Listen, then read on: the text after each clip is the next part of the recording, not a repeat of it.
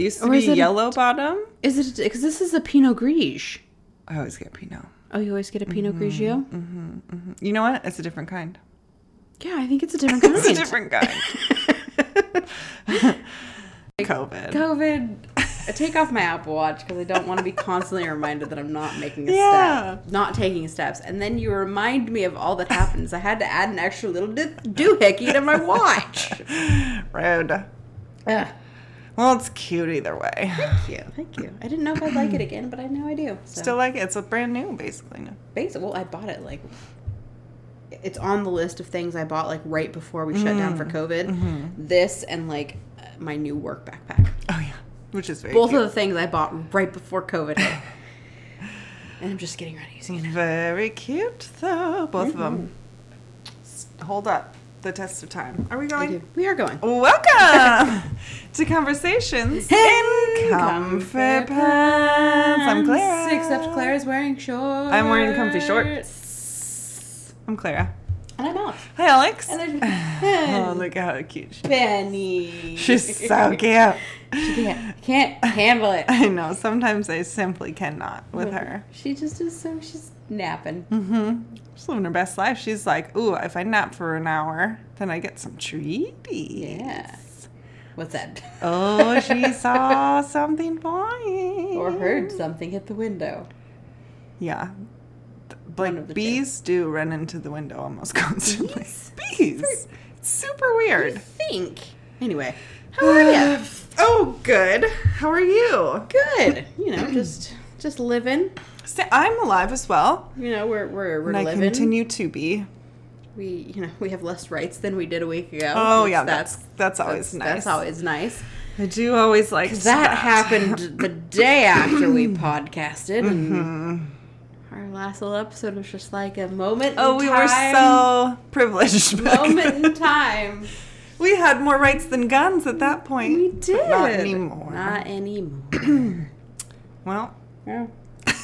Let's let's not get too sad. No, let's talk about something happy. I don't have anything on my notes app though. I don't either. Okay, great. Oh, wait. Did I? We'll never know I don't know. because you There didn't was- write it in I your notes app. Clearly did not. I don't even have my phone Yeah. anywhere in the vicinity. I think it is either in my purse or in my car. Um, I swear there was something I saw that I was like, I need to talk to Claire What about this. was the it? phone. I don't know. Was it the UFOs in San Diego? No. Oh, there were UFOs in San Diego, but then the police or maybe the um, what's that base down there? Nasney. Pendleton. I don't know, but what did they Naval do? Air Station. They, the, they were like The um, SEALs. It was. They said they said it was flares. Oh. It's like it wasn't though. Mm. Like the Suspicious. flares when you're lost. It wasn't like that. It was like moving. Well, I don't know when it was because it could have been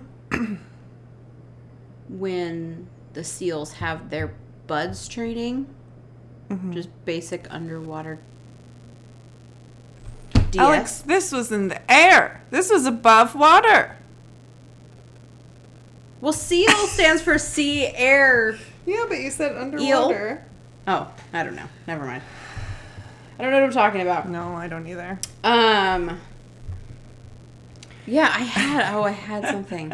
Did you write it down No, I, I certainly did not. Well, Didn't write it down anywhere. lesson oh, learned. did you hear about R. Kelly? Oh yeah. 30 years in prison. What did I say the other day? He's locked in the. l- Another bad mamma jamma in the slamma. That was a good one. That was a good one. Felt like Yeah, I really crushed that. this. yeah, he's bad. He's, in jail, so that's bad good. guy. Um, He's locked in a jail cell. Doesn't even have a closet. oh no, probably not. no. I don't think. Do they just get one outfit? I What don't if- know. What if you soil it? Well, I think you can get a replacement. We have to like pay for it. You only get one? That's a stanky place. Well, I think you get like one, but then you like it goes to like get laundered. Oh yeah, So, they like, do you- have you- laundry Switch it out. You're like, okay, here's your outfit for the day. every day. Give me your old outfit, and I, and then we will hmm. launder it. Okay. Which yeah. I kind of wish I had that in real life, where someone's like, Should I? Here's here's your outfit for the day. Yeah. Give me the outfit that you were just wearing. It's I will what launder everybody it. else is wearing. Yeah, it's in your size. I size. will launder it for you I'll clean it. Don't worry about and that. And bring it back to you. I'll fold it even. I will fold it. No, Give I some nice iron it. shoes on top to match a whole Oh, ensemble. nice. Maybe some sake. Maybe. Oh, I wish someone would do that for me. Hmm. Okay. And Whole you get ensemble. three hats and a cot for free? Yeah. Okay. Interesting And- development. And you get to use top ramen as currency. And isn't that the dream? That is the dream. I mean, those flavor packets, man. Boxed are- wine is just a half a step up from toilet wine, I'm sure. Feel like I could get used to We're that. getting there. We're getting there. Uh, oh well. Oh well. Well, here we are. Here we are. Here we are. It's um It's still happy Fourth of July. happy Fourth Yesterday. of July. Happy Fifth of July. Um, what did you do for the Fourth? um, what did I do for the fourth? No, uh, right now, I'm gonna say nothing? Cool. because I don't know. I don't have any plans. What are you doing? Nothing. Yeah. Yeah. Hang out with the family. Do you like the Fourth of July? I do because I love summer. Okay. Um, I don't because I have to work the next day. Mm. Mm-hmm. Mm-hmm. But if I didn't, yes, 10 out of 10 love it. And he, so here's my question about summer 'Kay. specifically, because I saw this Okay. on Instagram. Oh, yeah, you sent it to I me. sent it to Go you. on. It rang true in my heart. I It's a was very, like, yeah. yes. Do we as a society just like summer because it was three months that we didn't have to go to school?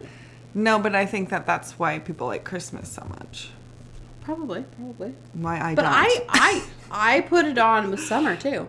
Okay, I no, I love summer. You were kind of just forced into it because it's like you know everyone you get so excited for summer. Yeah. And then I don't know. no, I love it. It's It's, because summer. it's light all the time. It's warm. I don't have to wear a coat. Mm-hmm, I can go swimming, which I love swimming. See, I don't have anywhere in which to swim. I mean, I could You can come to my parents' house fill up my little kiddie pool. Oh, and, I do. and do laps, but and do laps. Yeah. Or Um, lap. I can lay down in mine. I can. I can. I think we have the same one. Oh, really? Yeah. I got it from Amazon. so did I. Nice. Was it like? Because it's it's one that you don't have to blow up. It like Yeah, folds uh-huh. into each. Yeah. Yeah. I have the same one. I I think it's like love it. actually a pool for like animals, Yeah, for like dogs. dogs. But There was people in the picture, I love it because you don't have to blow it It's up. amazing. You just set it out and and instant because pool. there's so many squirrels here, like pokes holes. And also, Yeah. This year I got a tablecloth, a round tablecloth, you have a cover. and I um, put binder clips, clipping the tablecloth around, so I have a pool cover. You have a pool cover. You so are living. no tree things or critters get in there. Yeah, that's always the thing. Is I like sit out in the pool for a little bit, and then by the time I get up and like I leave it for the day, It's full of junk. it's full of junk. yeah, You know, there's bugs in it. yeah, It's just not yeah. not great. Yeah, I can't get the blow up ones because when I with Bagheera and Copper, they would be very curious. Yeah, and pop it. and pop it Yeah. because claws. Well, I did have a blow up one last year. Did Oh, I tell you this? Did. You had like the black and white one. Something pooped in it. Oh no! like, it looked like a human poop. It wasn't like a squirrel poop. It was a, someone pooped in your pool. something. I don't know how big raccoon poops are. I don't know. Maybe it was a dog. Why would a dog get in your backyard? Why would a person poop in my pool? I have cameras, though. I would have seen. I.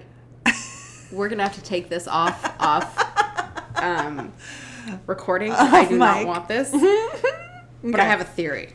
I will share it with just you. Okay, great. Yeah. Looking forward to Sorry, people, you don't get to know my theory. I'll draw my picture this week based off of it. no, just kidding. Probably. Just kidding, just kidding. But yeah, but with July comes everyone's favorite, Oh, yes. highly requested yet Every- again.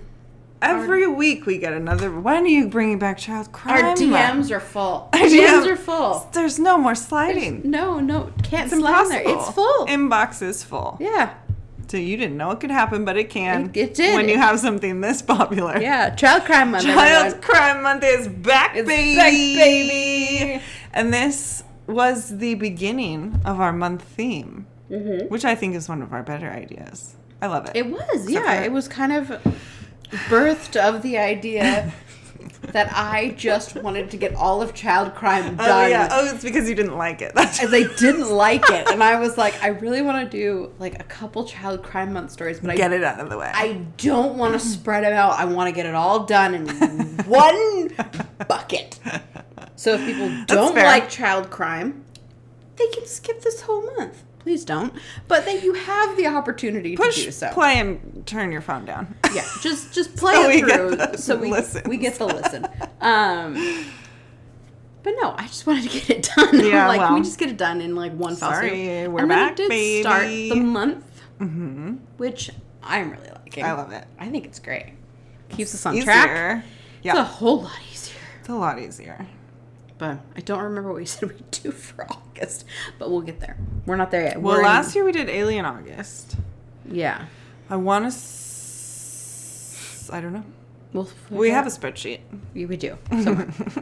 uh, so yeah, it is Child, Crime, Crime Month, Month. everybody, but it's also the top of the pyramid. the top of the pyramid. The top of the And we're so smart, we made both happen for you, You're welcome. dear listener. You are so very welcome. But we're doing the same topic. yes, but two Different stories. children crimes. Yes, related to Satanic Panic. satanic panic people, Which I feel like is timely with regards to Stranger Things. yes, because by the time this comes out, the Yes. final two episodes Ah. are out.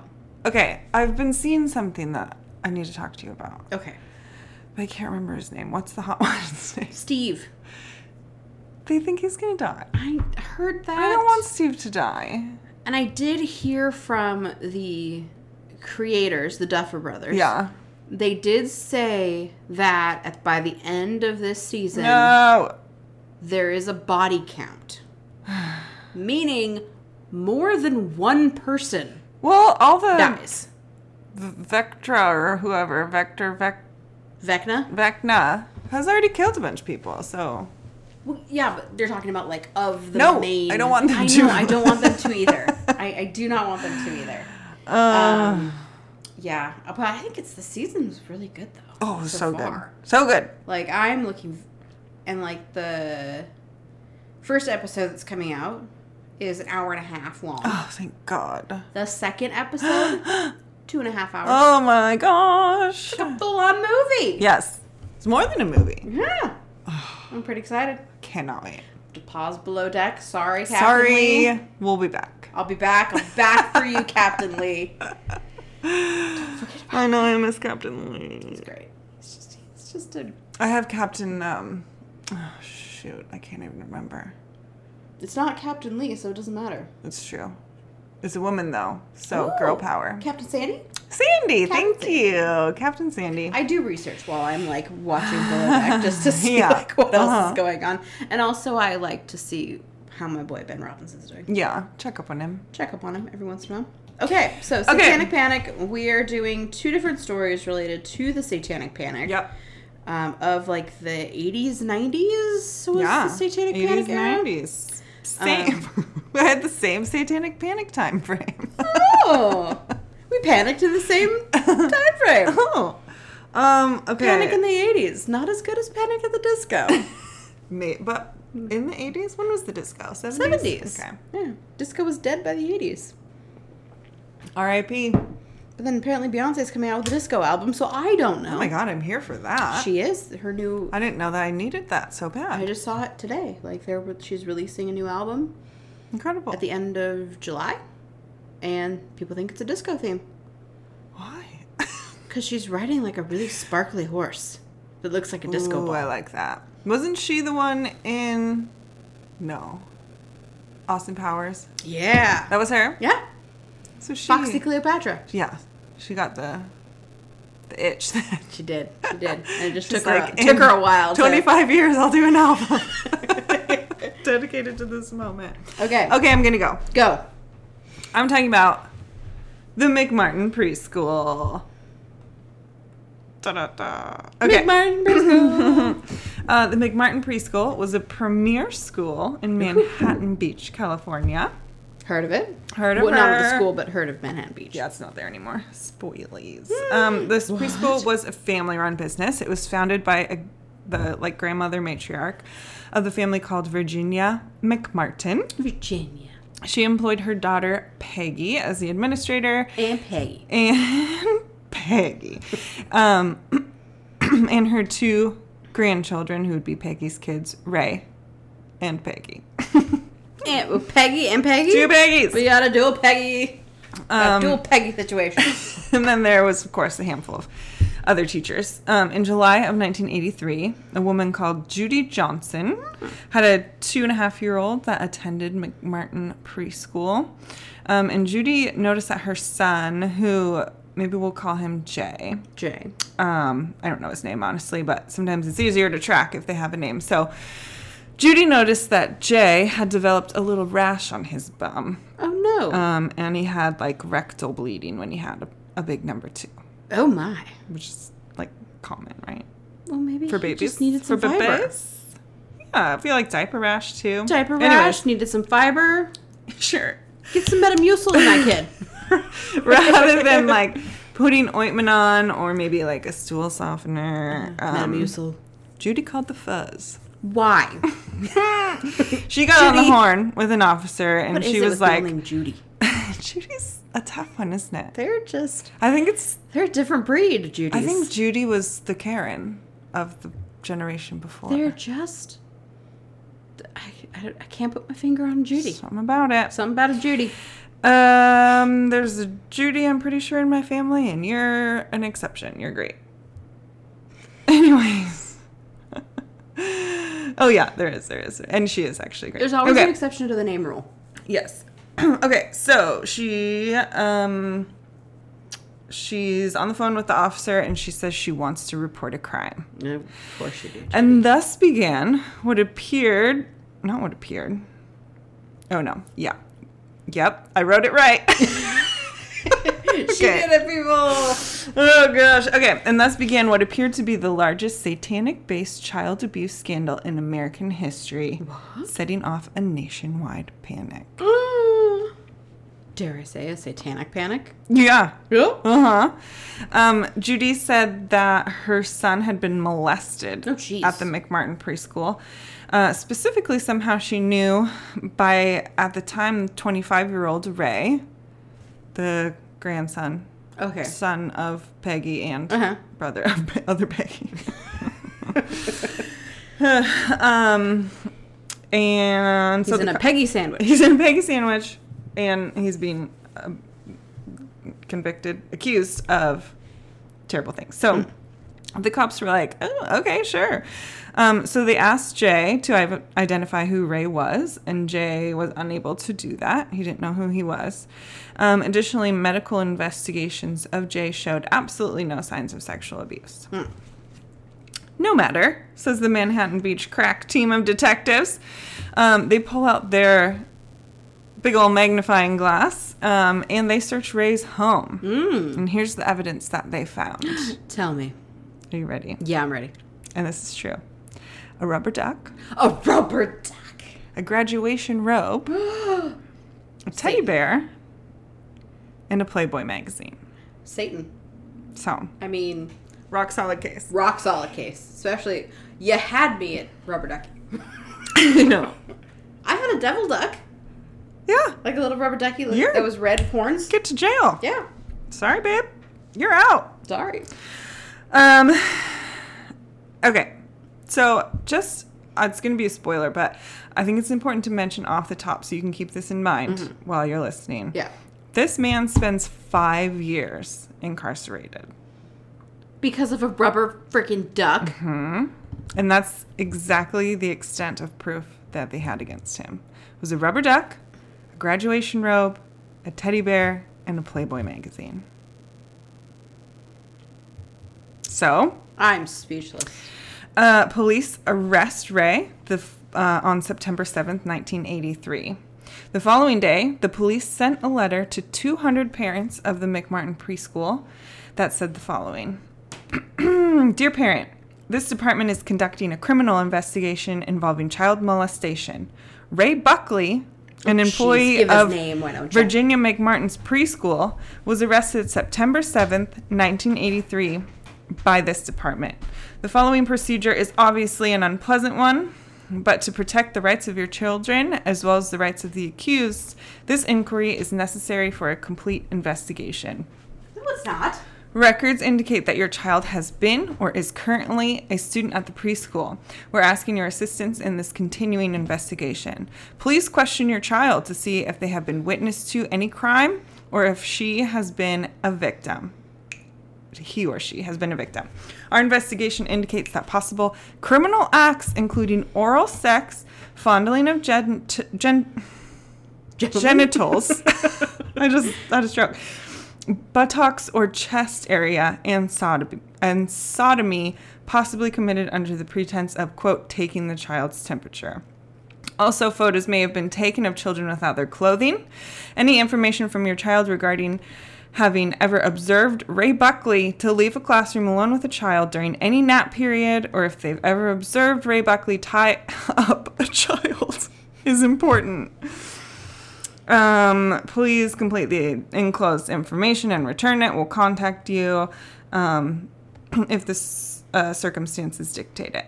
We ask that you please keep this inves- investigation strictly confidential because yeah. of the nature Sure, of the mhm. charges and the highly emotional effect it could have on our community. Why didn't they put that at the top of the letter? Please do not. Mm, please do not discuss this investigation with anyone outside your immediate family.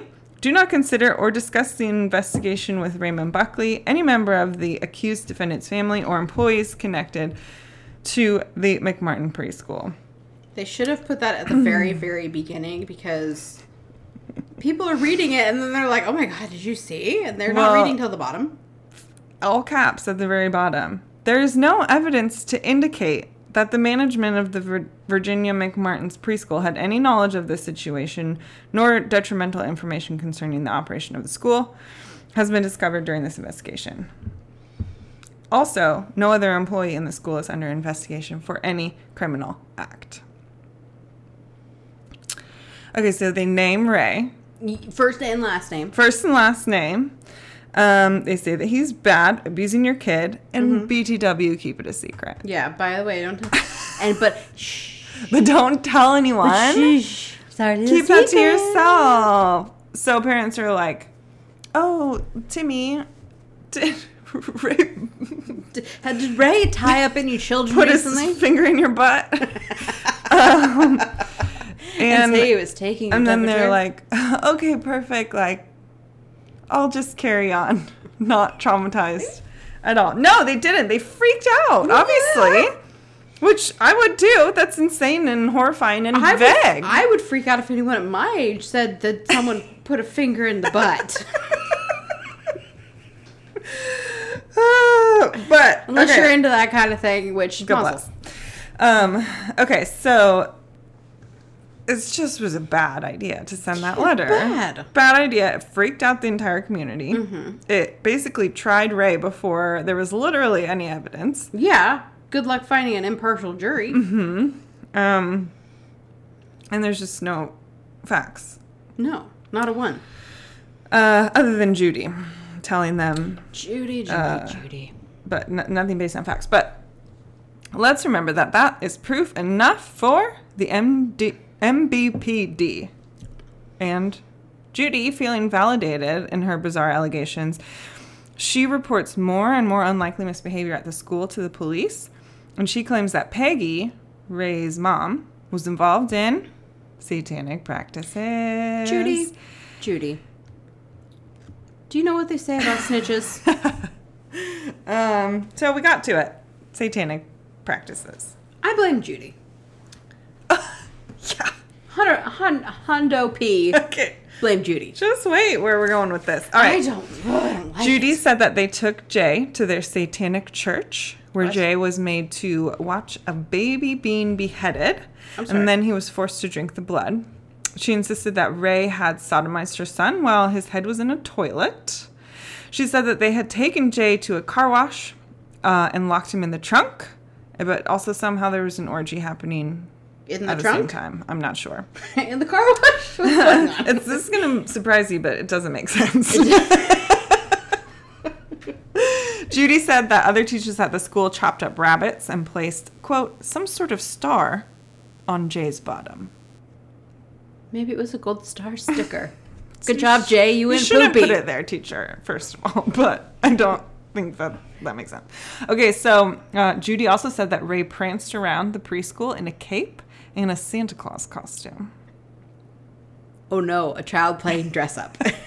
using, oh, no. using his no, imagination. Ray, Oh, the alleged bad guy. I stand by my statement. Yeah, he's at a preschool. He He's probably dressed up like Santa Claus. I mean, if you work in a preschool, your entire job is to essentially play with children. Yeah. Okay, but let's remember she's not just gossiping around town. She's going to the popo. She's straight up telling the Manhattan Beach Police Department. Um, but the satanic part comes after they had already sent the letter, so they're like, "Well, I guess we have to double down." Um, so obviously the parents were freaking out. Like I said, this was a premier school, which I imagine means it's expensive. Probably. And in Manhattan Beach, I mean. Oh yeah, for sure. And like I know people who work for a very expensive private school and the parents are like way less rational, we'll call it, than the public school parents. the more expensive you went to a private school. is, yeah. The, the mm. weirder the parents are. Yes, I did go to I did go to a private your dad school? I'm gonna say this, your dad is great. And that's where I'm gonna end that. My dad is great. My dad is great. My dad, yeah, my dad's public school education. Um, No, yeah, but I'm just saying that's the only parent that's not crazy. Yeah, well, we'll not argue there. yeah. Okay, so anyways, uh okay. So the police interview a bunch of kids that were current students, but all the kids were like, "What? No, no that didn't happen. What are you talking about?" But because of the size of the preschool and these allegations against it, the police department was feeling like this enormous pressure Mm-hmm. to like do something about it. Yeah. They were like, well, this seems hard. Let's not do it. So they handed the majority of the investigation over to the Child Institute International Agency, which is an agency with a mission of identifying and treating abused children. and this feels like a good thing. Good Yeah. intentions for sure. Feels positive. but the execution was completely inappropriate and boy. bad and wrong and ruined people's lives. Of course it was, because why not? Okay, so the parents were encouraged to send their kids to the CII, we'll call it for short, um, for two hour quote unquote interviews. Uh, they would interview over 400 children, both past and current attendees of McMartin Preschool. At first, the kids were like, "Nah, dog, like that's insane.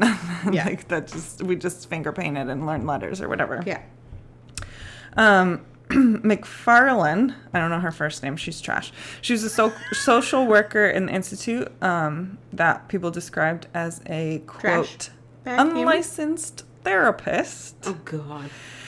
Uh, she reportedly conducted many in- interviews by using controversial techniques that involved puppets, stuffed animals, and anatomically correct dolls. She took one psychology course and was like, "Yep."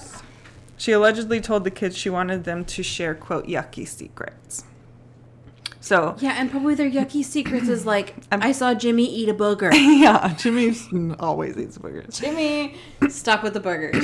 Um, so the interviews lasted around two hours and consisted of a series of leading questions offering the children rewards if they answered the way they wanted them to. Okay. By the end of the hour long interview, most of the children, like we're talking two to seven year olds, eventually started giving stories that the interviewers wanted to hear. So there's this kid named Kyle who came forward uh, like 20 years Always a later. Kyle. there's always a Kyle. It's always a Kyle. But he came back, um, and he was a part of a um, an article called "I'm Sorry." So he like had kids by then, and he was like wanted to come forward and kind of tell his side of the story. Um, But he remembers driving to the CII with his family and waiting there for hours. He said, as a little kid, it felt like weeks, but you know, it was a long time. Yeah. Kyle remembers them asking extremely uncomfortable questions about whether Ray had touched the, me, him, and about all the teachers and what they did. Um, Kyle points out that he never met Ray. Anyways, Kyle said that he didn't like nothing happened, um, and he said he remembers them almost giggling, laughing, saying like, "We know that things happen to you. Uh, why don't you just go ahead and tell us? You silly child. like, use these dolls if you're scared." You, yeah, yeah. Um, Show me where he touched you. Yeah, exactly. He said that every time he gave an answer they didn't like, they'd just ask it again and, and be like, um, it's okay. Like, it's okay to say that he touched you in your butt or whatever. Um, Touched you in your no no yeah. And remember, Kyle had already felt like he'd been there for weeks just waiting for this stupid interview. So he at some point realized, quote, I'm not going to get out of here unless I tell them what they want to hear. Mm, In addition- like a coerced confession. Yeah. Uh, in addition to these leading interviews, 150 children out of the 400, um, I don't know how they were chosen, but it probably wasn't great. 150 of them received medical examinations. Um, a Dr. Astrid Heger worked for the CII, um, and she concluded that 80% of these kids had been molested. What? How did she determine this? I don't know. Well, Dr. Astrid didn't base her findings on physical evidence. Of course not. She based this off her belief that, quote, any conclusion should validate the child's history. I'm sorry. What? Basically, because they said so. God. Um, Kyle was examined by Was a doctor. Astrid a child? Was it a child doctor? There's- That's the only excuse. Like that is the only excuse. But they still like. Oh, wait, well, Kyle was examined by the doctor, and he had to take his clothes off and lay down on the examination table. He said they quote looked at my butt and penis, and there was um, a room with a lot of toys and stuffed animals and dolls. He said the dolls were like pasty white with hair over their genitals, and the doctors asked the kids to undress the dolls. That's was really super weird. creepy. That's weird. It's weird. Yeah. And like, listen, I want to be sensitive because there are Yeah. Okay. Bad yeah. people There are there are bad people that do bad things And in everywhere. preschools. like there But- was one at the, like the daycare by my house obviously because why not? because South Dakota, you know. um, yeah, they're bad people. There are. bad things in preschools. Like, but these are the allegations that were made during the interview from Yeah. the children. Okay, so the first one. Ray, as well as a few other teachers, flew in the classroom while dressed as witches, which uh, now just means women. um, Ray took one child to meet a quote goat man, and took another to a house where he met where like the owner, I guess, let lions roam free.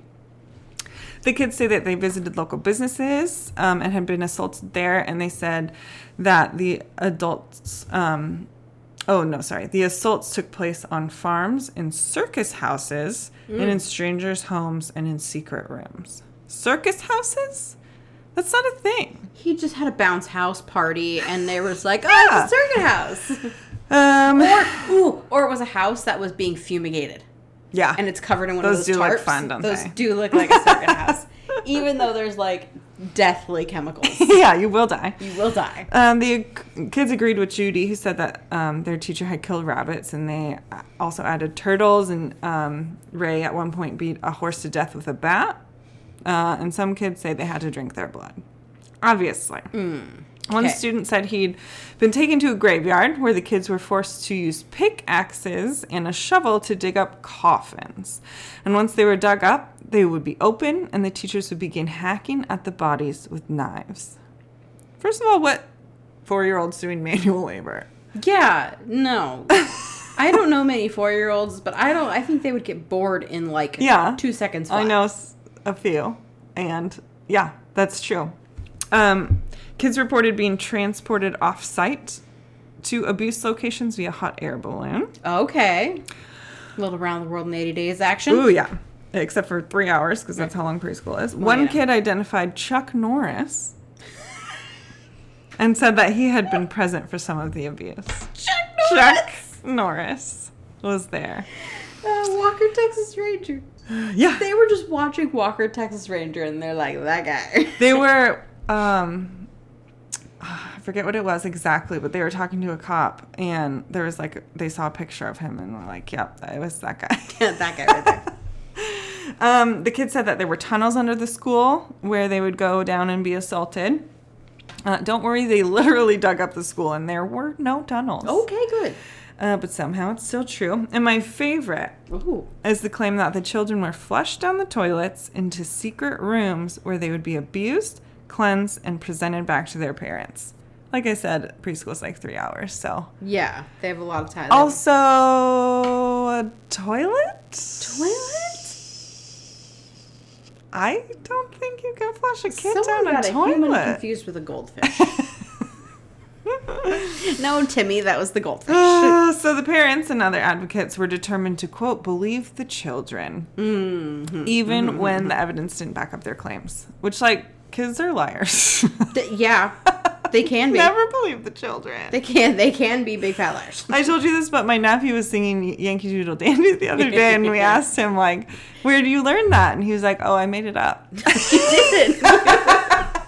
you are a liar. so if they're if kids are saying they're being flushed down a toilet just do like some light fact checking Mm-hmm. that's all i ask Yeah, just a little bit of fact checking. Okay. So on March 22nd, 1984. It's my birthday. Oh my god! Not not really, but. A few years before. a couple years before me. Um, Virgin. It's a bad day for these people. Virginia sorry. M- McMartin, Peggy, her daughter, Ray, And of course, Peggy. and other Peggy. Pig. Um, and three other teachers: Marianne Jackson, Betty Raidor, and Babette Spitler.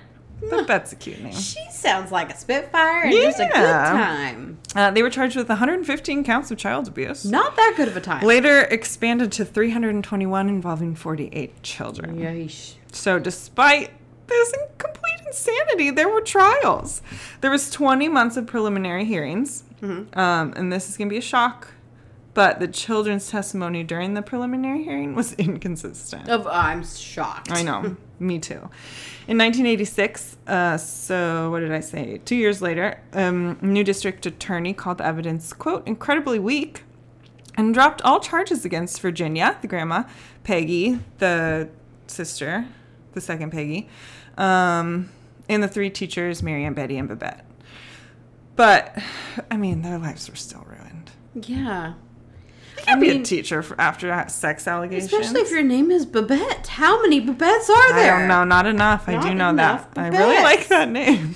I mean, it's a tragedy there are not enough Babettes. yes. Agreed. Okay, so we still have uh, Peggy, Ray's mom, whose bail is set at $1 million, and Ray, of course, and uh, he had been denied bail. Mm, So now we move to July 13th, 1987. Mm-hmm. The next year. Ray had been incarcerated for three years at this point, and the trial would last until January 1990. Holy moly. 1987 to 1990. That's, Three years. yeah.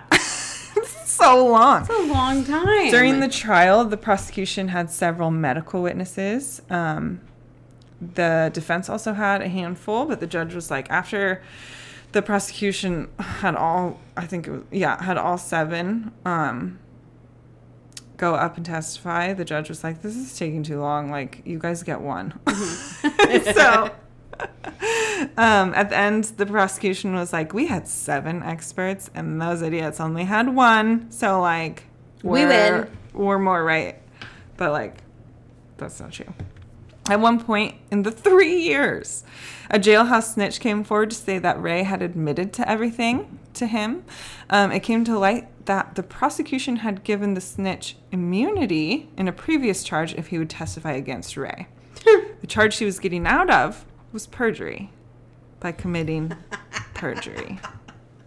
Well, I mean, know your audience. That's the justice system at work. I mean, you know, if you want the job done right, you gotta find somebody. Find an expert. Find an expert and someone who's in jail for perjury. Well, would they be an expert because they got caught? Yeah, yeah, that's true.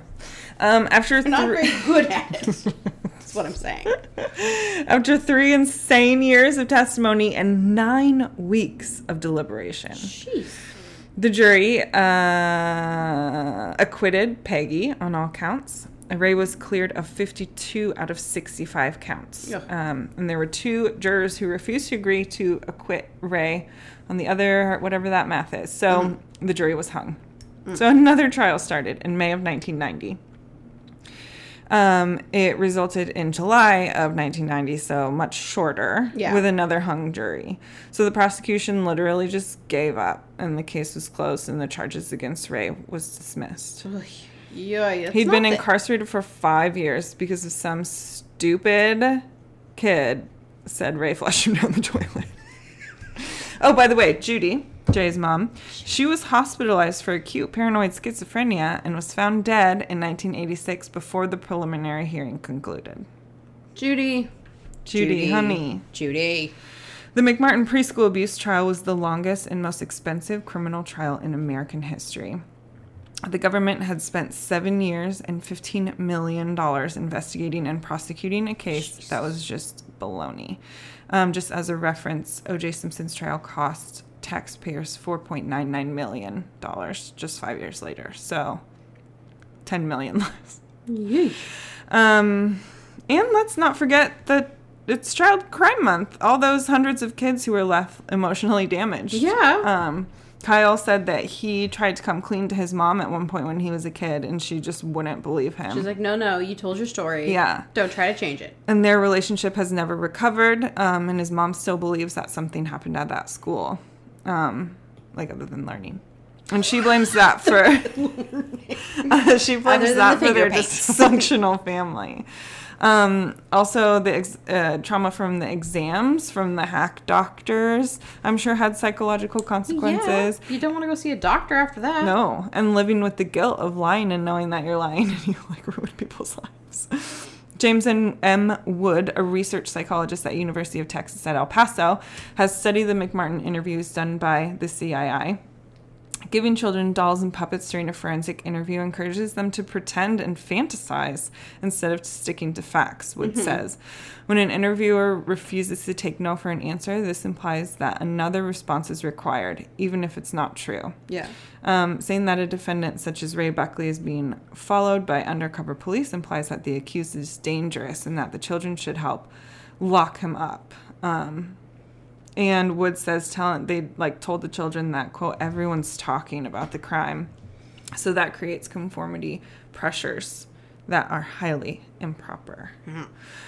Anyway, so Satan had nothing to do with it, and it's honestly just one uh, woman who desperately needed mental health help. Judy. Judy R I P. What's the uh, purgatory? Is what I mean Yeah, instead yeah. of peace. Judy. Judy. Poor Judy. Poor Really, though? Ray. She couldn't help it. I know. I know. Judy. Judy. Judy, honey. Judy. Sweet Judy. But the good news is, it wasn't happening. it was, it actually wasn't happening. Nothing really happened. Ugh, except for you know lives ruined. Okay, you go. All right.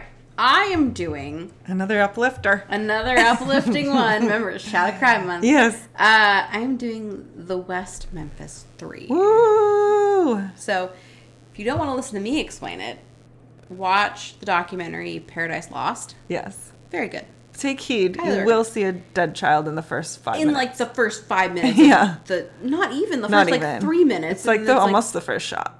Child. I'm like, oh. I know. I told you to watch it, and you're like, "Hey!" I'm like, wait a minute, you didn't warn me. That's a body. Baby's body. Baby's body. Okay, spoilies. There's dead kids. So, uh, on May 5th, 1993, three eight year old boys were reported missing in West Memphis, Arkansas.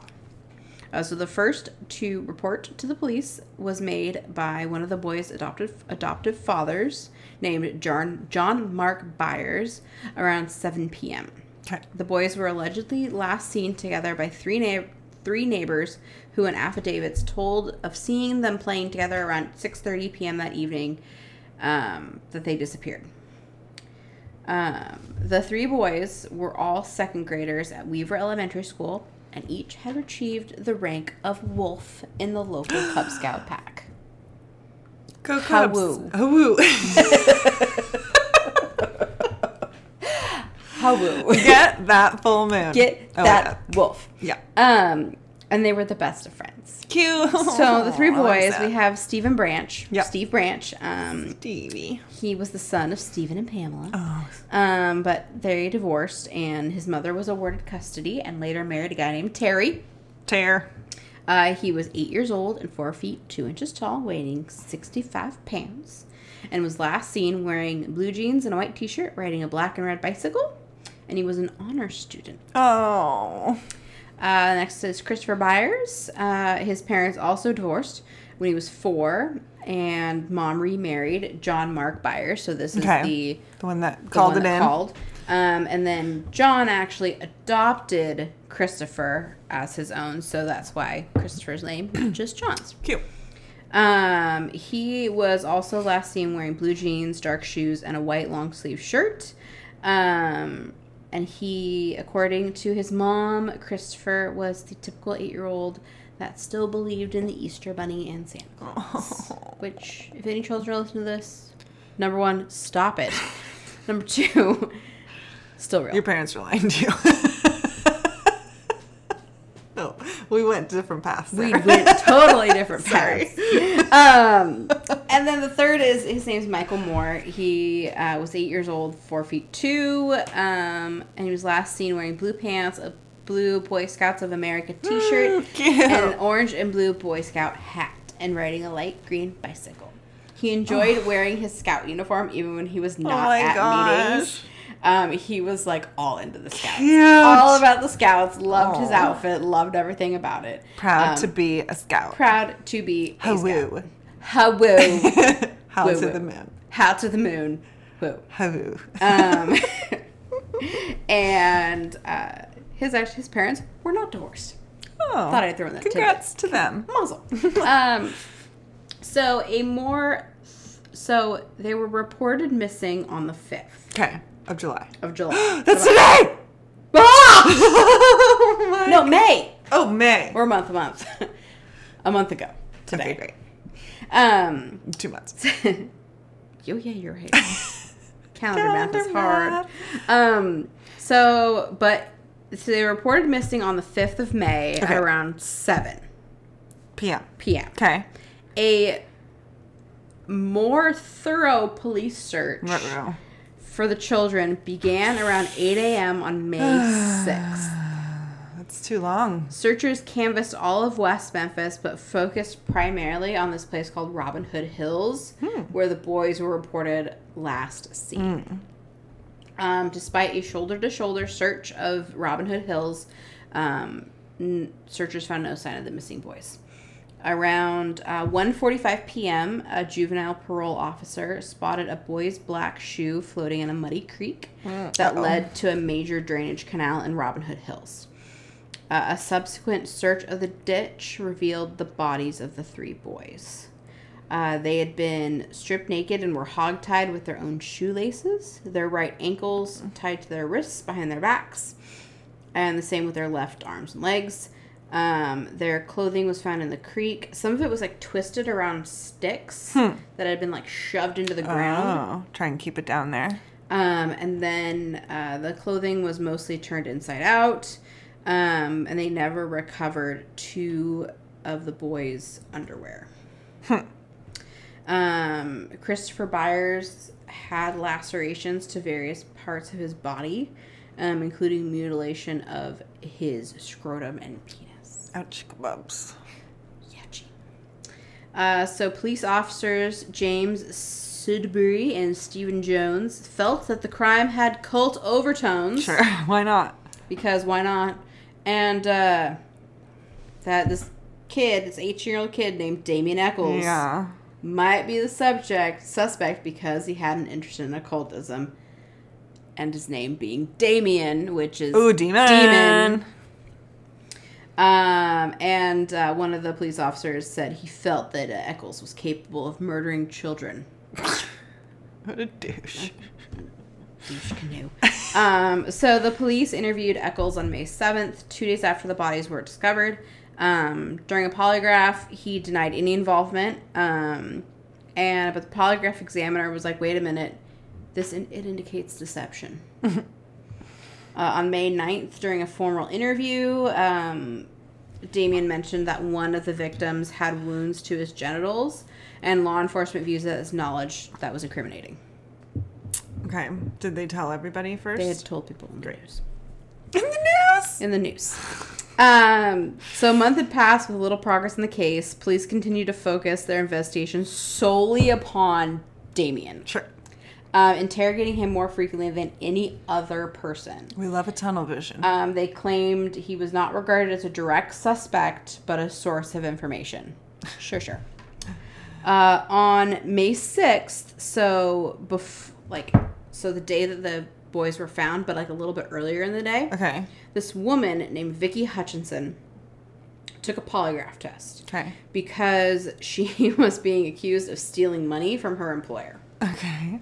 Um, and her son, Aaron, was also present and proved such a distraction that she was unable to like do the polygraph Yeah. test. Like, get the Um, kid in a different room. Put the kid in the put the kid in a room. Give the kid a sucker and put a movie on.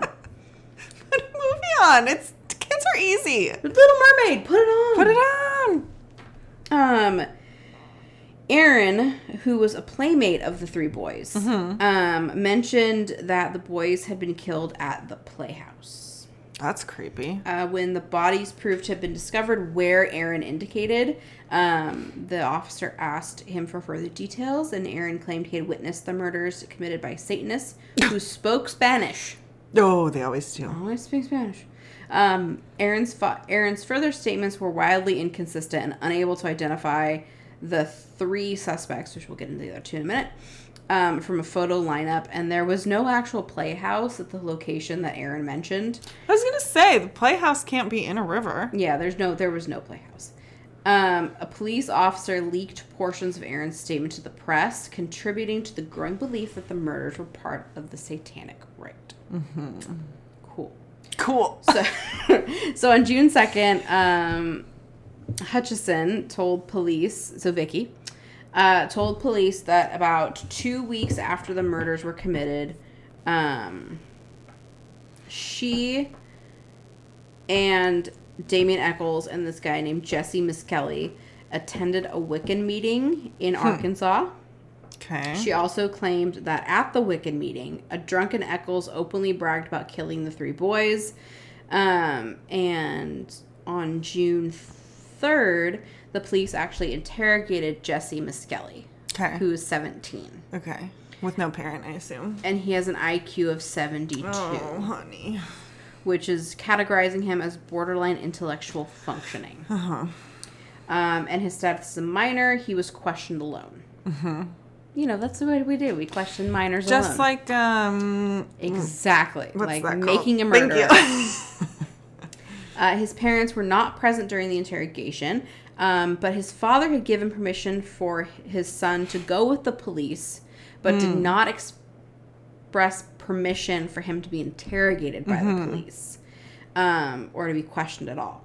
Uh, he was questioned for about 12 hours, but only two segments, which totaled 46 minutes, were Hmm. actually recorded. oh, perfect. Yeah. Perfect. Good. Um, and he confessed That he did essentially it. that they did it. Um, but he quickly recanted the confession, citing intimidation, coercion, fatigue, and veiled threats from police. Um, he specifically said he was scared of the police during his confession. Um, shortly after Misskelley's first confession, police arrested Damien and um, Jesse's close friend named Jason Baldwin, who was 16. Um, eight months after his original confession on February 17th, uh, Jesse made another statement to the police, and his lawyer remained in the room and continuously advised Jesse to just shush. Um, but Jesse ignored it and, and went on detail about how the boys were abused. Oh, boy. Listen to your lawyers. Yeah. Don't Just, listen to shush. the just shush. Always even- get a lawyer no matter what. Always get a lawyer and just shush. Shush. Uh, so Misskelley was actually tried separately from Echols, from Damien and Jason, Okay. um, because of the Brit the Bruton rule, which the Bruton rule. Glad you asked. I don't know. Um, was a 1968 Supreme Court ruling in which the court held that a defendant was deprived of his rights under the Confrontation Clause if a confession by his co-defendant was introduced in their joint trial, regardless of whether the jury received instructions only to consider it against the confessor. That makes sense. That Makes sense. Um, so Jesse's confession could not be admitted against his co-defendants. That's why he was tried separately. By himself. Oh, I see. 'Cause he's the Um, only one that confessed. Yeah, he's the only one that confessed. So during the trial, um, an expert on fake on false confessions and police coercion um, testified that the brief recording of his interrogation was a classic example of police coercion. Mm-hmm. He, was, he was questioned for 12 hours, but they only have 46 minutes. Well, and he still got things wrong. Yeah. Like that didn't actually happen. Or it was like he said that they like strangled him with a rope or something. They're like, uh, you mean a shoelace? Yeah, you mean it was a shoelace? you mean their own shoelaces? And he's like, uh, yeah, Sure. I did mean that. So, um, and his various confessions uh, were inconsistent. Yeah. um, including an admission that Misskelley watched uh, Damien rape one of the boys. Ooh. Um, and the police had initially suspected that they had been raped because of I don't even want to say this, um, but there was no forensic evidence indicating the murdered boys has had been raped. Um, what happened was actually a normal post mortem, like something that happens when you die. Mm-hmm. You know, Your bumhole gets bigger. bum hole gets bigger and it's just like so yeah. there we go uh, on february 5th 1994 jesse was convicted of a jury of one count of first degree murder and two counts of second degree murder uh, the court sentenced him to life plus 40 years uh, his conviction was appealed but the arkansas supreme court affirmed the conviction. Three weeks later damien and jason went on trial. Uh, the prosecution accused three young men of committing a satanic murder. Because why not? So stupid. uh, they called the prosecution called an expert in the occult Yeah. to testify that the murders were a satanic ritual. Because why not? Um, and on march 19th damien and jason were found guilty on three counts of murder the court sentenced echols uh, damien to death and baldwin to life in prison Yikes. at the trial, the defense team argued that news articles from the time could have been the source for Damien's knowledge about the genital mutil- mutilation, and Echols even said that his knowledge was limited to what was on TV. Yeah. Yeah, Obviously. obviously. You put it out in the media. And Everybody then he knows. says what's being said in the media, and they're like, oh, "That's a confession." It's like, well, I heard. I heard. Uh, the prosecution claimed that Damien's knowledge was nonetheless too close to the facts, and he did it. Uh, since there was no public reporting of drowning or that one victim had been mutilated more than the others, um, Damien testified that a detective's description of their earlier conversation, which was not recorded, included those details. Yeah, of course. Um, and Mara Leveritt, who's an investigative journalist and author of a book called The Devil's Knot, argued that Damien's information may have come from police leaks Yeah. um, that circled amongst the local public. Uh, the defense team objected when the prosecution attempted to question Damien about his past violent behaviors, but the objections were overruled. Uh, so there have been widespread criticism of how the police actually handled the crime scene, um, citing multiple substantial police errors at the crime scene, cate- characterizing it as literally trampled, especially the creek bed. Because there were like cops there, right? It was the cops that were like Yeah. trampling all over. Um, and the bodies had been removed from the water before the coroner arrived to examine the scene and determine the state of rigor mortis, allowing the bodies to decay on the creek bed and be exposed to sunlight, insects, and animals that they had to shoo. um, the police did not telephone the coroner until almost two hours after the discovery of the floating shoe. Why would ya? Why would you? which you know led to the coroner being late. Right. Didn't know he had to be he there. wasn't aware. Wasn't aware. Didn't know he had to be there. Probably was having a sandwich. Oh, breakfast. It was eight. Ooh, breathy. Um.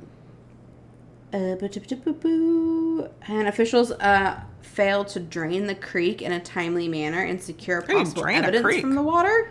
Um, you just like Damn it. dam it. Mm. You dam one side of it and then let the rest of it flow. Sure. Makes sense. Adds up. Um, so the creek was sandbagged after the bodies were pulled from the water. Okay.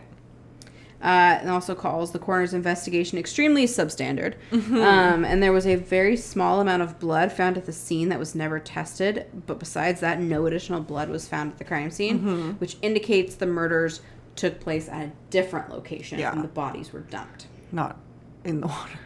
So, according to the author of The Devil's Knot, um, she said police records were a mess. To call them disorderly would be putting it mildly. Um, and basically, she also said that the police force was overwhelmed by the crime, which was unlike anything they ever had investigated. Yeah.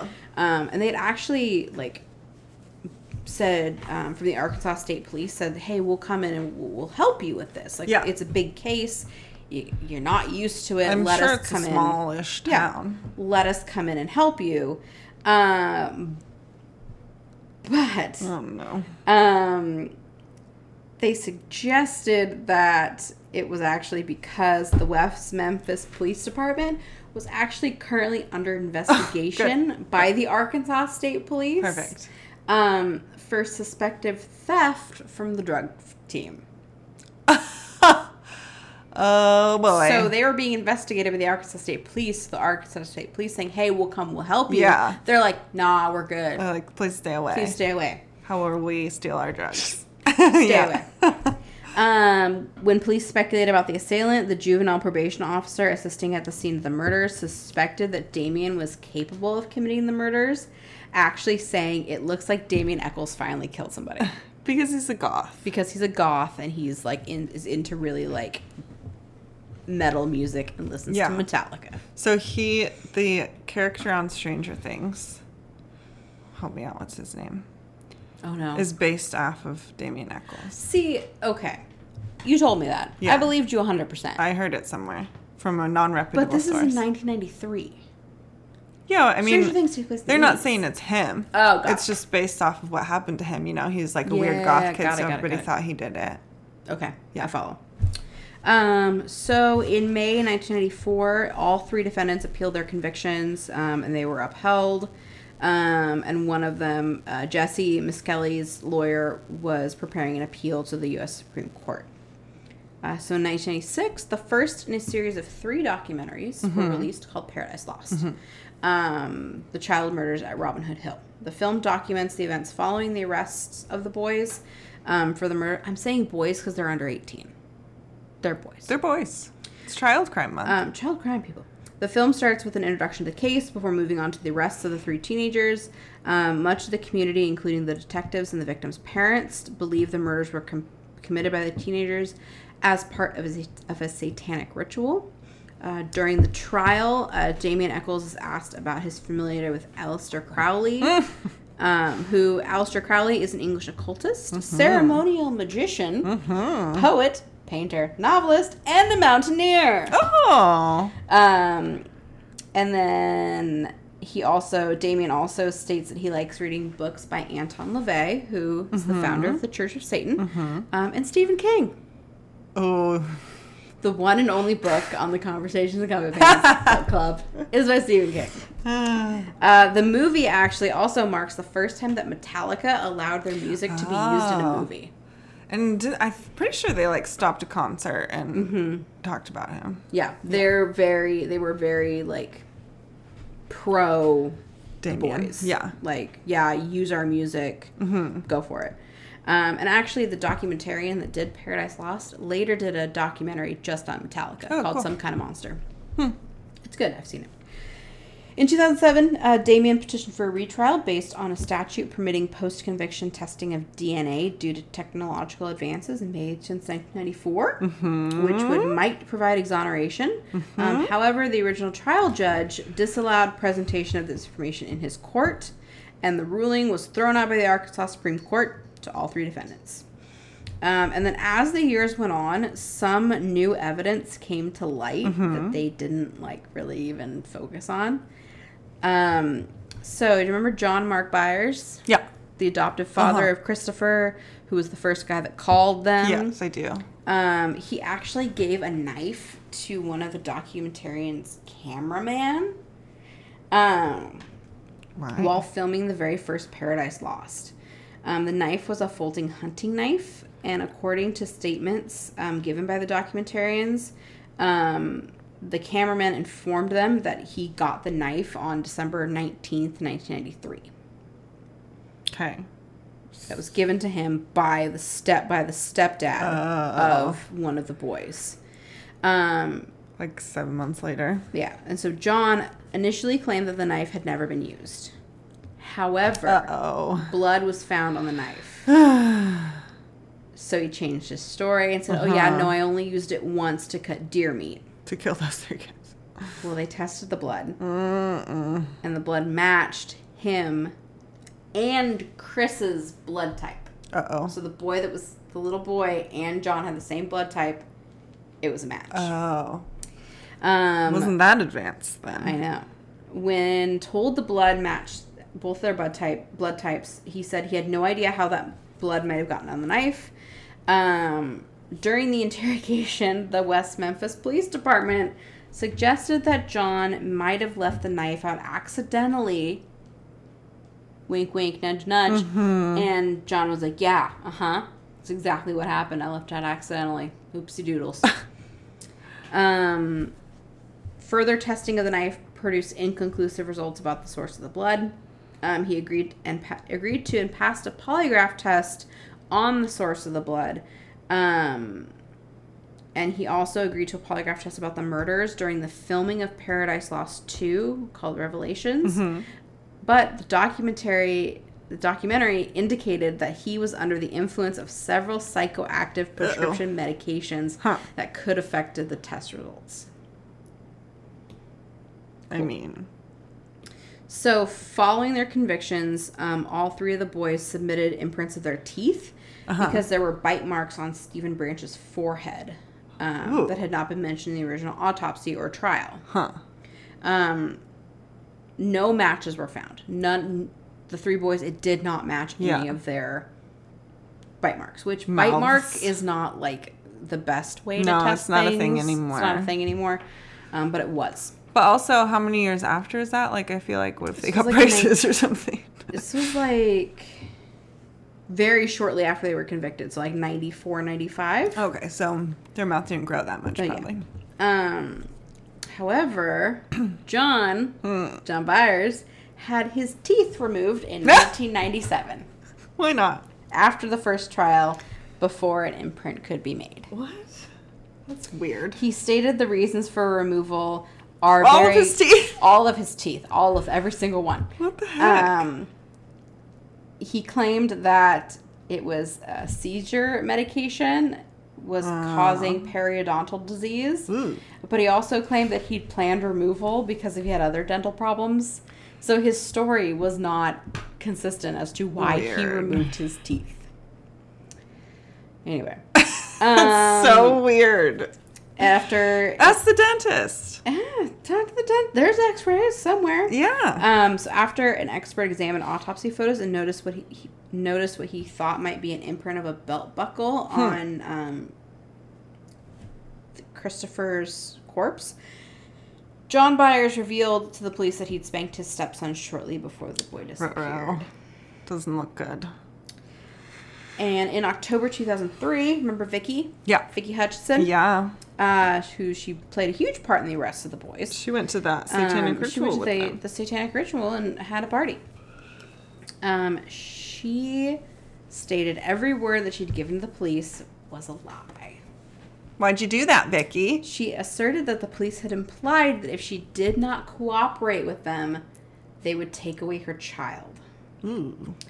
Uh, she said that when she visited the police station, employees had photographs of Damien, Jason, and Jesse on the wall and were using them as dartboards. That's insane. Um, she also claims that the audio tape, police said it was unintelligible, um, and that they eventually lost. So they had wired her and had, Oh. a, had her had a conversation with Damien to be Uh-huh. like, yeah, about the remember that one remember, time? remember the little boys. um, or just the satanic ritual. Yeah. I feel like that would be proof enough for them. and so the police said that was unintelligible. Um, and they eventually they lost it. Um, Sure. The tape was perfectly clear and contained no incriminating statements. what? Yeah. But they lost it, so I don't know where it is. Uh, 2007, uh, DNA collected from the crime scene was tested, and none was found to match Damien, Jason, or Jesse. I'm shocked. Um, and a hair not consistent with Stephen Branch's stepfather, or not, excuse me, a hair not inconsistent with Stevie Branch's stepfather was found tied into the knots used to bind one Ooh, of that's a big one. Uh, so not the stepdad that called the not the cops, step- but the other one. stepdad. Okay. Um, this, and the prosecutors, while conceding that no DNA evidence tied the accused to the crime scene, said the state stands behind its convictions of Damien and his co-defendants. Hmm. And then in 2008, it was revealed that Kent Arnold, who was a, who was the jury foreman on the Echols Baldwin trial, had discussed the case with an attorney prior to the beginning of deliberations. Um, Kent was accused of advocating for the guilt of the West Memphis, Memphis Three and sharing knowledge of inadmissible evidence, um, like Jesse Misskelley's confession, with other jurors. Oh, so they didn't at, at the two boys' um, At the jury. They didn't.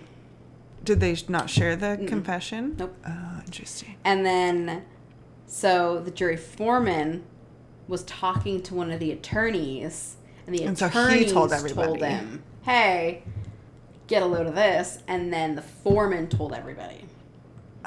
That's Um, not fair. Yeah, it's not. It's not. It's not legal. It's not fact. legal. Um, so after weeks of negotiations, um, on August nineteenth, twenty eleven, the boys were released from prison as a part of a plea deal, um, making the hearings ordered by the Arkansas Supreme Court unnecessary. Um, the three entered into an unusual Alford plea, um, which is a legal mechanism that allows defendants to plead guilty while still asserting their actual innocence. It was used also in the Staircase um, Okay. documentary. Yeah. Michael Peterson did the Alford plea as well. it's basically saying, I didn't do it, but you have enough to convict me that I did. Which in this case, they don't. Which they don't, but that's the only way they would let them. Um, under the deal, uh, the judge vacated the previous convictions, indicating the capital murder convictions for um, Damien and Jason, and ordered a new trial. So each man then entered the Alford plea and were charged with a lesser charge of first and second degree murder while verbally stating their innocence. Um, they were sentenced to time served, which was a total of 18 years and 78 days and they were each given a suspended imposition of sentence for 10 years but if they reoffend they can be sent back to prison for 21 years Reoffend. Reoffend. Sure. um, the families of the victims are actually divided in their Hmm. opinions as to the guilt or innocence of the west memphis three in 2000 the biological father of christopher byers expressed his doubts about the guilty verdict um, on the west memphis 3 website in 2007, the mother of one of the victims joined those who have publicly questioned the verdict, calling for a reopening of the verdicts and further investigation of the evidence. Um, in 2007, John Mark Byers, who was previously vehement in his belief that the boys actually were guilty, uh, also announced that he now believes they were innocent. Um, he said, I had made the comment that if it were ever proven the three were innocent, I'd be the first to lead the charge for their freedom. Um, and he would take every opportunity that he has to voice the West Memphis Three are innocent and the evidence and proof and prove they are innocent. Um, he's spoken to the media on behalf of the convicted and expresses his desire for justice for the families um, of both the victims and the accused, which is very weird because he's also the one that like had the knife, Yeah. had his teeth taken out. Teeth taken out. I'll Very never get over that. Very strange. Um, had literal nightmares about that. so since their release, Yeah. uh, Jesse has become engaged to his high school girlfriend Oh, cute. and enrolled in a community college to train as an auto mechanic. cute. Uh, Jason Charles Baldwin, Charles. apparently he goes by Charles. Cute. Um, I kept calling him Jason, so I'm sorry. I don't think everybody Um, does. he moved to Seattle to live with some friends. What? Um, he's in a relationship with a woman who befriended him while he was in prison. oh my god. And he states that he plans on enrolling in college to become a lawyer um, to help Wow. wrongfully convicted persons prove their innocence. Um, in a 2011 interview, he said he worked for a construction company and was learning how to drive Oh my gosh, they don't even know how to drive. because he went to prison before he was able to learn how to drive. Okay. Uh, and probably the most famous of the three, Mr. Damien Echols. Uh, he's done a lot. Uh, he relocated to Salem, Massachusetts with his wife and has no intentions of returning to Arkansas. No, I wouldn't. Um, in an interview, he said he would like to have a career in writing or visual arts. Um, he self published a memoir called Almost Home My Life Story, Volume 1, while in prison. And then after it's released, he's worked on a number of additional media projects. Um, for music, he actually wrote a song for a um, for uh, Pearl Jam, one of Pearl Jam's Oh. albums. That's cool. And Pearl Jam actually has like stopped a concert before and also has Okay. Advocated that's what I for his um, Uh-huh. innocence. Yeah, they had a ton of celebrity backers. So like, many. That they, I think they would have still been in jail if, which Johnny Depp was one of them. And he says he's also BFF with Johnny Depp. Ah, cute. Um, and he's done numerous art and written word pieces. Like he's just been really, hmm. really focused on the creativity. So this January, mm-hmm. January mm-hmm. 2022, mm-hmm. uh, Damien's attorney filed a petition for new DNA testing, saying it might serve to identify the killers and bring justice to the case.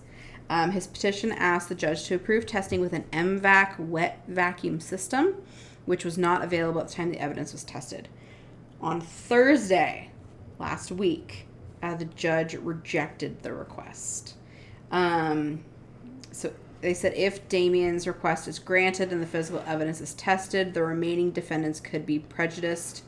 The prosecutor argued, and if testing reveals nothing worthwhile, the physical evidence would be forever altered, and with neither notice nor an opportunity to be heard, the remaining defendants would be denied the future habeas corpus relief.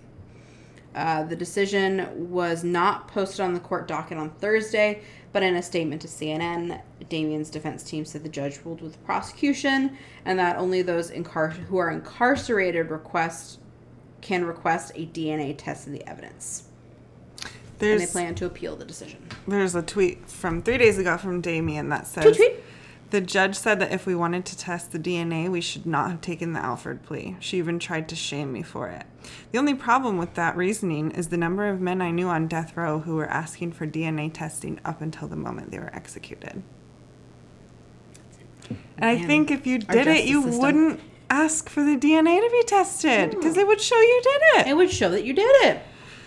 He also has a really good book, Damien, called Life After Death. Oh. Um, he had a bad time in jail. He was in solitary confinement for almost all of the years. He yeah, like yeah, I did read that. it screwed up his eyesight. He has to wear sunglasses all the time because he was in the dark. Mm-hmm. Yeah. Mm-hmm. For what, 18 years? Yeah, horrifying. Um, just horrifying. so that is, And we still don't know who killed the boys. and we still have no idea who killed the They're boys. they got to go. Yeah, they're living because there life. was a weird goth kid and somebody whose IQ was low enough that they could make they could make him say whatever they wanted. He did it. He looks like the kind of guy who would do it. He wears black shirts. He, wear- he listens to Metallica. Yeah, terrifying. Um, obviously the boys that died, but also the West Memphis Three. Terrifying. Anywho, Terrifying. Okay, I've I'm staying. I do have a few. oh, you do. Proud of you. Sometimes when I start to do my research, I get intimidated, and so I just do all the stay instead. but I don't have very many. But Okay.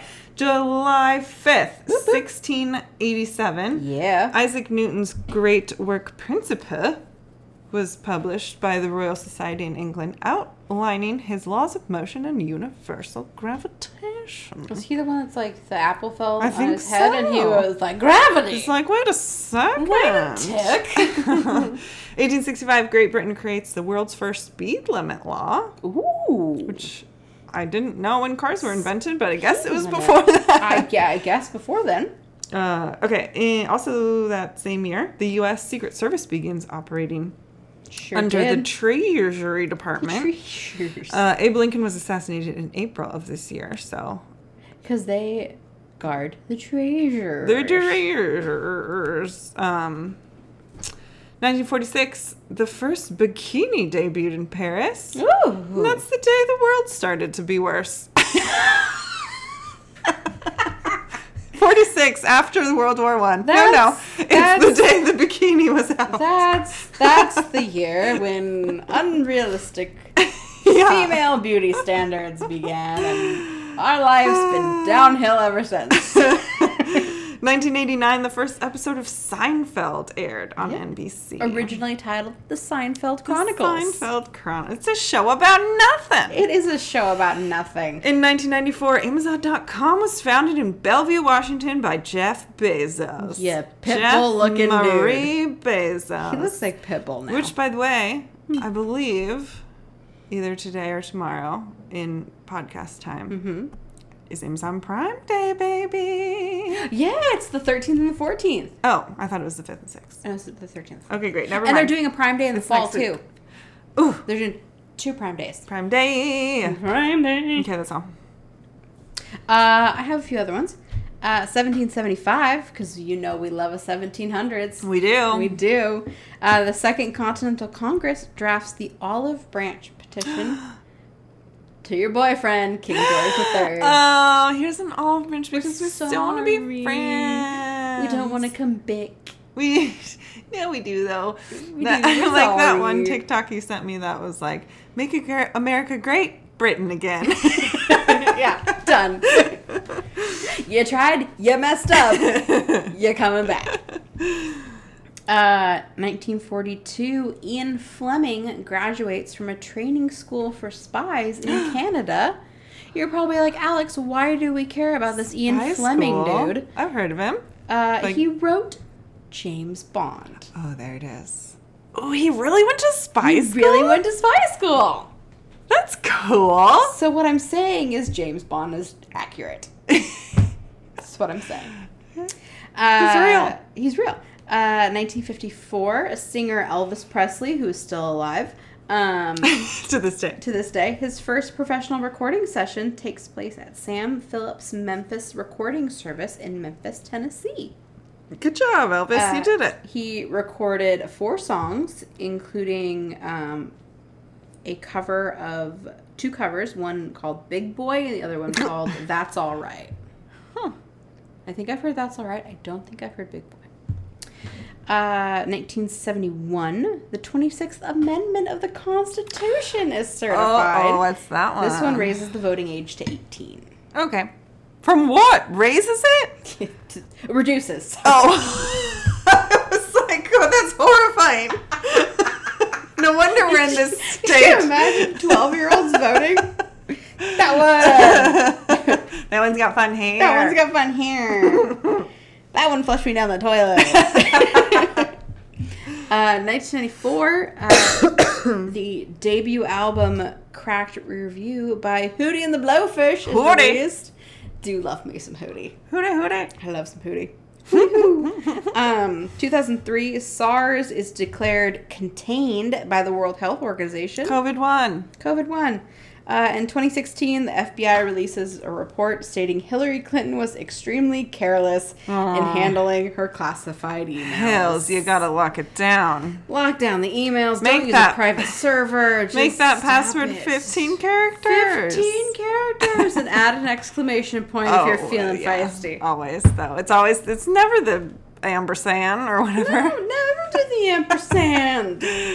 I do love an ampersand though. Yeah. I'm a huge I'm a big I'm a big fan of the ampersand. Big ampersand fan. Uh, I don't have any deaths. I do. Chester Greenwood. Chester. Chester. He What was he an, do? He was an American inventor. and you want to know what he invented? I do, I'd At the to. age of 15, Oh no. the earmuffs. The ear He had cold ears He and he had solved the problem. Solved the problem of cold ears for everyone. What year did he die? 1937. 37. He was 78 years old. So we're at the end of the 1800s. We think tomatoes are poisonous, and we've got freezing cold ears. We are living in a terrible, terrible What? time. A nightmare. Nightmare. the top of my head, toasty warm. Fine. Ears, freezing. Frigid. Frigid Colt. Bridget. Ooh, Scam Likely is calling me. Ooh, scam. Hello. Hello. Yoo-hoo. We're BFFs. It calls me all the time. Um, yeah. Cute. Adventure of the earmuffs. R.I.P. I thought that was very cute. That's so cute. But R.I.P.. That's the most wholesome thing of all time. I know, it really is. I was like, I need something really wholesome. So the inventor of the earmuffs at 15. Good job. 15. He's like, my ears are cold. What do I do? I, you know what? I'm gonna solve this problem. I'm Just just gonna stop complaining. Muff for the ears. I'm gonna put some cotton balls on my Cotton ears. balls on my ears and make them nice and toasty. Maybe a headband. so I'm feeling fancy. Happy birthday. Happy birthday, uh, 1810, P.T. Barnum of Barnum and Bailey, yeah. Great showman. Greatest Showman. 1980, DJ Pauly D. From forget- Jersey Shore. I always forget about him, and then I remembered of him, and I'm like, oh. He just makes you giggle. He does. Uh, in 1996, Dolly, Doll the sheep. a Finn Dorset sheep and the first successfully cloned mammal, was born, I guess. I don't know how how old did Dolly live. I don't know. Maybe she's still with us. Dolly. Named after us- Dolly Parton, I'm pretty sure. If you're with us, give us a bell. oh, Uh, I have a few. Uh, night 1675. girl. Um, Mary Walcott, who was an American accuser at the Salem witch trials. An accuser. Yeah, she was like, "Oh, she's the witch. She slept with my husband." That witch. That witch. um, uh, 1911. I just included this because I love his name. Georges Pompidou. Georges Pompidou. Georges Pompidou. Don't mind if I Pompidou. he was the prime minister of France. oh, oh, oui. oui, Pompidou. Ah, bonjour. um, 1950, Huey Lewis of Huey And Lewis the and the. News. The news. The blues. No. Oh, no. Um, but his real name is Hugh Anthony Craig the third. Doesn't have the same ring to it. Huey Lewis, baby. Uh, 1963, Edie Falco, who is Carmela Soprano in The Sopranos. Oh. Also Nurse Jackie okay. in the show Nurse Jackie. She's just got that name. Got that name. She's the main character and everything. Uh, 1969, including this, because there's one. If there's one thing we do not do on this show, is we do not disrespect the Wu Tang Clan. we would never disrespect them. That's our number one rule. That's our number one rule. we talk about Fight Club and we don't disrespect the Woo. no disrespect to the Wu. So happy birthday to the RZA, Robert Fitzgerald Diggs. HBD. Sorry about the disrespect from Pharma Bro. Yeah, On behalf of humanity. we do not disrespect, so we will celebrate their Yes. birthdays. Um, and I also put, I did put Mac Dre in here, but I didn't know if you knew Mac Dre. Is that different from Doctor? Yeah, he's a rapper, and he did the song "The Thizzle Dance." Oh, yeah, yeah, I know yeah, that. so yeah, happy birthday. Happy birthday. And then Megan Thistle. Rapinoe, American pro soccer player for Oh. The oh. Seattle, whatever our women's soccer team is called. The Rain? Thunder? Fun? No. No. The Rain? Could be. I don't know. It's something with like a weather event. It's a weather A pattern. weather pattern. And I just remembered at the very end of the show what I wanted to talk about Oh, at the beginning of the show. what is it? I recently got a new ice maker and it's changed. Oh, that's right. Dang it. I, I should have known. I mean, it makes the taco time ice, I have the Taco Time ice with me. which is the best, which our um, North Dakota airline yeah. has in some buildings, but not yours. Not in you my- had there to is- buy your own. there is there is no ice machine in my building, which I will complain. to Yeah. the- To the CEO. Um, yeah, you see the you but see them. I now have my own at my house, and I am thrilled. And you didn't go home after work. That ice is from this morning, The baby. ice from this morning, scooped fresh, It's fresh ice. fresh scoop. I was shocked at how fast it made ice. Too. I was quite impressed, and I have been loving the ice. Even Brian said it was a good idea, so great I'm purchase. like, oh, this is worth it. It's it's the best purchase I think I have ever made, ever. ever in the history of purchasing things. This ice machine is it. yeah, I know, and you're passionate about. I, you know, I did. I called my passionate dad, about it. and I told I called my dad on my way here, and I told him about the ice maker and how happy I was, and he goes, you know, I'm very proud of you for having the same level of appreciation Oh, for good ice as I do, because. If there's one person I know who is more picky about his ice than me, it is my father. I love it. So I get my ice pickiness Sure. straight from him. I mean, it is the best Straight ice. from the I'm man not that top. picky, but that's hands down the best kind of ice. Yeah, picky about my ice. Get it from my dad. He is like, I'm very proud of you for having very high standards of ice. I'm like, thanks, Dad. Thanks, Dad. Dad. All right. Well, we All right. love ice and we love you We and love we you mean and we it. mean it. Goodbye. Goodbye.